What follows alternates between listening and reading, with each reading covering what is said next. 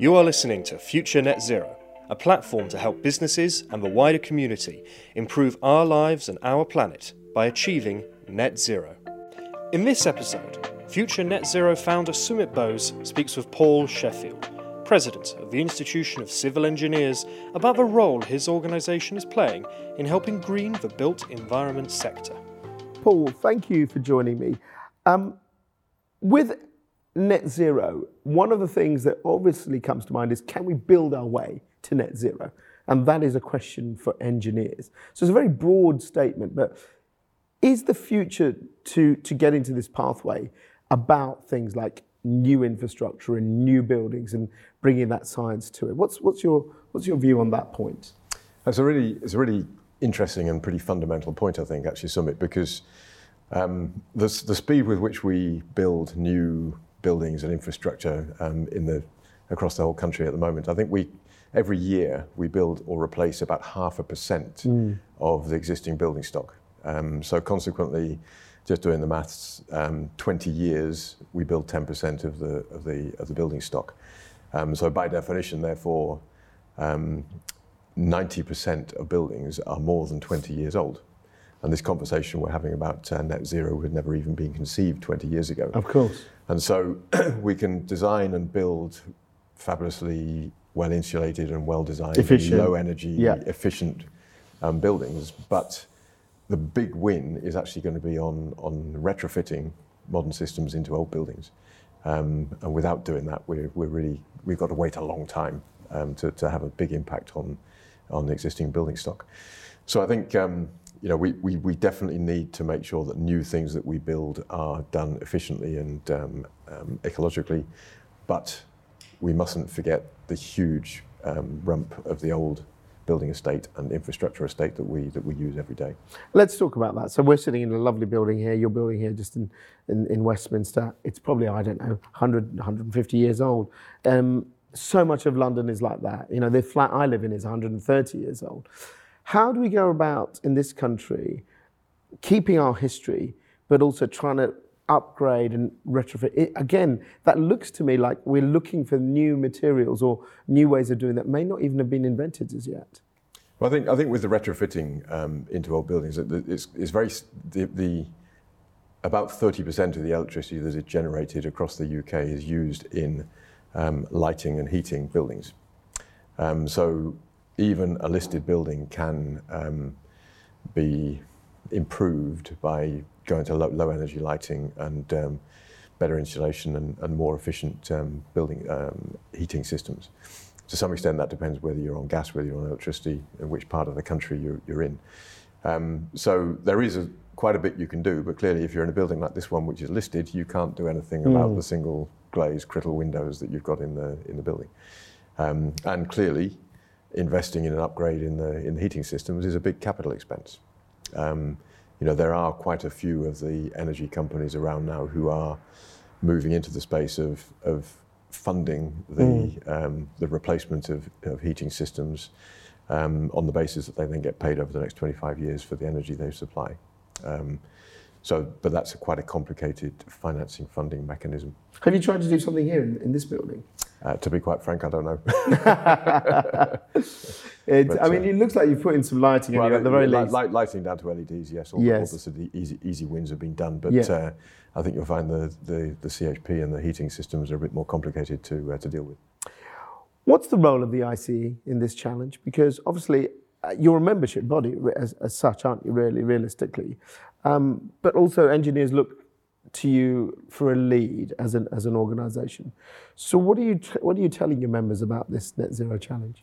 Well, just perhaps to set, set a little bit of the scene. the Institution of Civil Engineers is a, is a charity, yeah. um, and we have two fundamental um, goals in our, in our charter. Um, first of all, to ensure that all of our chartered members um, have a, a, um, a, suitable academic level.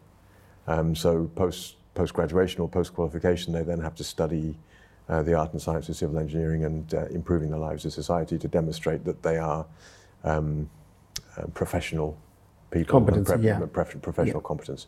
And we have an obligation to make sure that professional competence is, um, is understood and, and passed. Okay. We then have a secondary obligation of making sure that that professional competence is, um, is sustained throughout their working life. There's no point just being competent the day you qualify. You've got to be able to demonstrate that you've, you can understand uh, the, the um, enormity of your task for, for your working life. Um, taken outside that context, I think the institution of civil engineers is very closely positioned with, uh, with government and with political organisations who do look to us as an independent source of, of advice around a whole range of infrastructure um, projects, whether that's particularly pertinent today, whether it's high speed 2 or whether it's um, um, highways, transportation, whether it's buildings and uh, building systems. And so, in relation to net target zero, um, government has legislated that by 2050 we should be a net, Yeah. uh, net zero producer, um, um, carbon producer, um, CO2 producer. Then I think the ICE is in a really strong position to put forward some thought leadership to help individuals, to help companies, to help other, other bodies to actually start to map a route towards that carbon zero. What do you think of that target? Some people say it's doable, but very difficult. Some people say it can be done quicker, and some people say it can't ever be done. What's your personal view? Um, I think unless you set a goal, you'll never achieve it. Um, and actually, once you've set a goal and you start um, putting in place targets um, and baby steps to, to get there, then I think it'll really start to crystallize in people's mind what needs to be done. I think there's no doubt that achieving net zero by 2050, which is only 30 years away, is going to be a huge challenge. Um, and I think, um, you know, one um, wake-up call, one reminder that every every organisation should perhaps think about is is trying to come up with their own strategy as to where they want to be in five years' time, in Yeah. ten years' time, and then, and then in thirty years' time, because we've got to deal with this in in relatively baby steps. I think. Is it difficult, do you think? Because obviously we all want to make the planet better, but we're all used to living very selfish and short term lives. Mm. You know, people are CEOs for maybe three years, you join a company maybe four or five years. This is a long term vision that requires government, requires business, requires institutions like yourselves and the public to stay on board for 30 years. And- and beyond. And beyond. And, and, and I think the other thing that com, um, adds to the complexity of it is that um, technology is moving so fast. Yes. Um, and you know, if, if we if we're not careful, we could waste money, we could waste carbon um, by implementing the wrong solutions. Um, and if I paint a little bit of a picture around what I might, might mean there, if we if we look at the the future of um, of, of um, motor vehicle transport, Yeah. you know, the government has said that by 2035 they do not want to, um, or they will ban the sale of petrol and diesel cars. Yeah. Um, UK has got 30 million cars um, on the roads now, and a very, very small percentage of those are electric. So by 2035, no more petrol, diesel. Um, so how do we provide electricity to the places where we park our cars, Yes. either at a railway station or at the office um, or outside your house? And people, many people who live in urban streets aren't able to No. park their cars outside their I house can't. Yeah, absolutely. because they're full. So you Yeah. park your car two or three blocks away. Yeah. So if, if we if we move too fast towards providing a solution there, um, over the next 20 years, we've got to dig up every single street in urban Britain, Think about the And- carbon of that, uh, yeah, which is a massive amount of carbon. But if we actually think a little bit further ahead and think, are these cars actually going to be driven by us or are they going to be Mm. robotic? And in some parts of the country, I'm pretty sure they're going to be robotic. So that then changes where you need to provide the power because your car can drop you off, can do another ride with somebody else, and when it's not being needed, it can go out of town To a charging to a station, charging yeah, station. yeah. Mm. So are we going to have multi-story car parks outside towns with a photovoltaic farm, farm and, a, and a windmill providing ele- electricity to regenerate or repower 500 cars? So I think there's a danger, I think, that technology can very quickly make short-term solutions redundant if we're not careful. Um, so we've got to have a pretty clear view of how we map our way to the future. One of the biggest challenges, I suppose, in your industry is what we build things out of concrete. we haven't really got. I mean, you know, bamboo in parts of Asia is being used in, in some modern designs. People are looking at more sustainable forms of whether it's concrete or, or some sort of uh, building material. How big of an issue is concrete for your industry?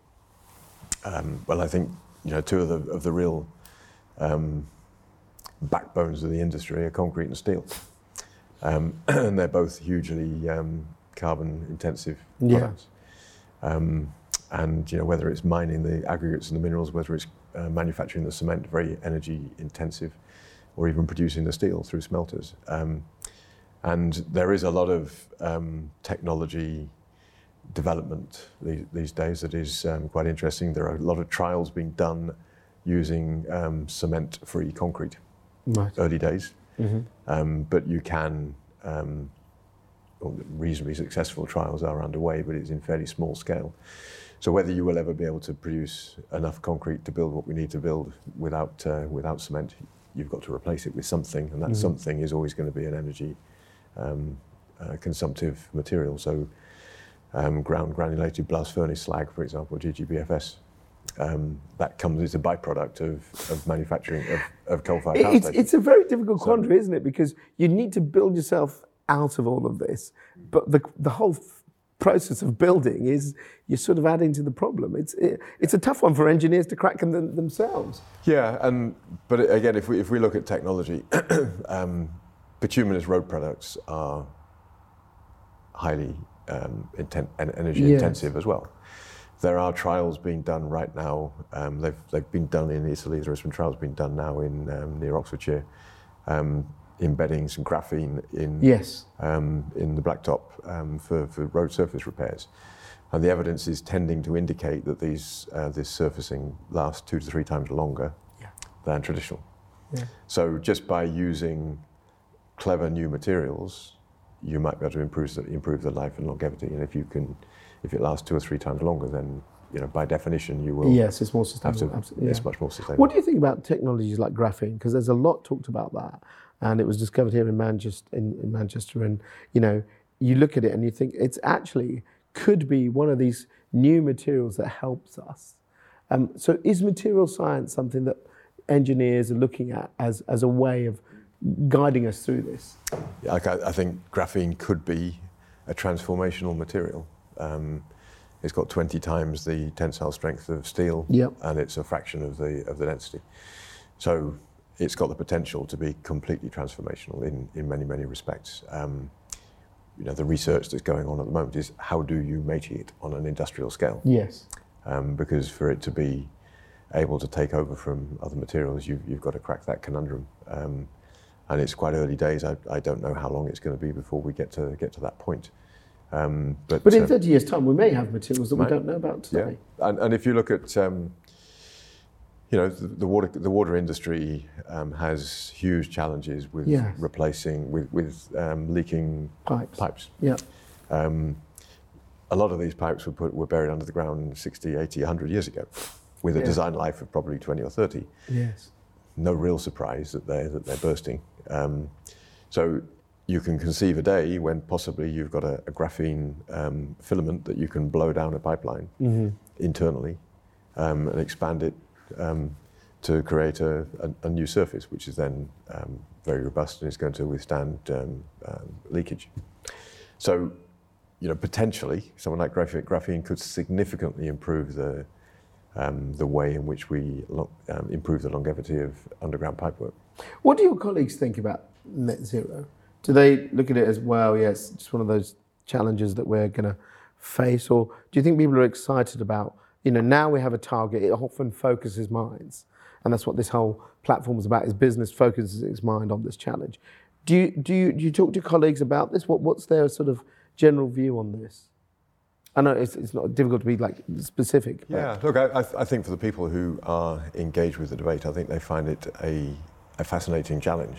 Mm. Um, and I think there's no doubt that having, having legislated for it, it is going to force companies to um, create their own route map and, and, and come up with strategies to get there. But I think uh, not only our industry, but every industry, whether it's motor manufacturing or, yeah. or uh, catering, um, you know, we've got to somehow try to avoid everybody reinventing the wheel because lots and lots of companies are going to be doing the same thing, making the same mistakes. Instead of working together. let's let's yeah. learn from each other rather Yeah. than um, than do that.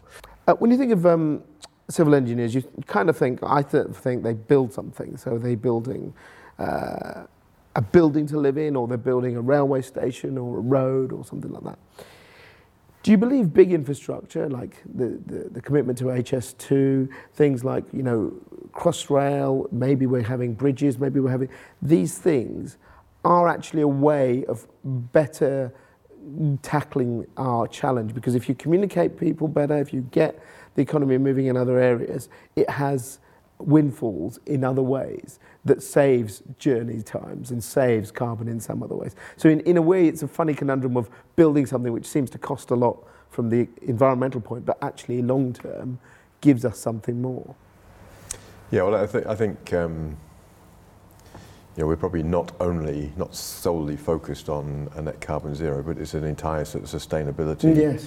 um, issue as well. And if we are able to um, improve connectivity um, in this country between north and south, for example, then it probably means that people, far more people can um, Live locally. live Yeah. locally wherever Mm. local means to them. Mm. Um, and um, you know that's got to be a better way of working than um, putting more and more concrete in, in London to build more and more housing in, in London. If people can be based in Leeds or Manchester or Glasgow um, with that level of connectivity, and I think um, you know getting away from um, CO2 emissions from such a, a huge fleet of petrol and diesel vehicles driving up and down the M1 and the M6 and the, and the M80 has got to be a, a goal and an ambition um, of, of, of all governments. So um, trains are known to be um, some of the most environmentally um, um, advanced means of mass, trans- mass, Yeah. mass transport. So it has to be a, a, a sensible thing for the long term. Um, And what do you see the future being? Are you optimistic about how we tackle this? I'm always optimistic, and, I, and I, I think um, I think civil engineers and engineers are problem solvers, Mm. um, and we've been posed a problem that we need to solve. Um, I'm quite sure we won't solve it as quickly as some people would like us to. Um, it's easy to criticise. Yes. It's sometimes much harder to, to actually come up with the um, the right answer at the right speed. Um, and as I mentioned earlier on, I think there's a, there is a danger that sometimes you knee jerk into um, a, a rapid solution that has to be done tomorrow, which might actually be the wrong solution. Um, so let's take time to plan our way through this um, so that we can actually achieve something in the 30-year timescale that the government has set. Paul, thank you very much for your time. My pleasure. Thanks. Thanks for listening to this Future Net Zero podcast. Please follow us on social media and subscribe to the website at www.futurenetzero.com. Future Net Zero. Better business, better planet.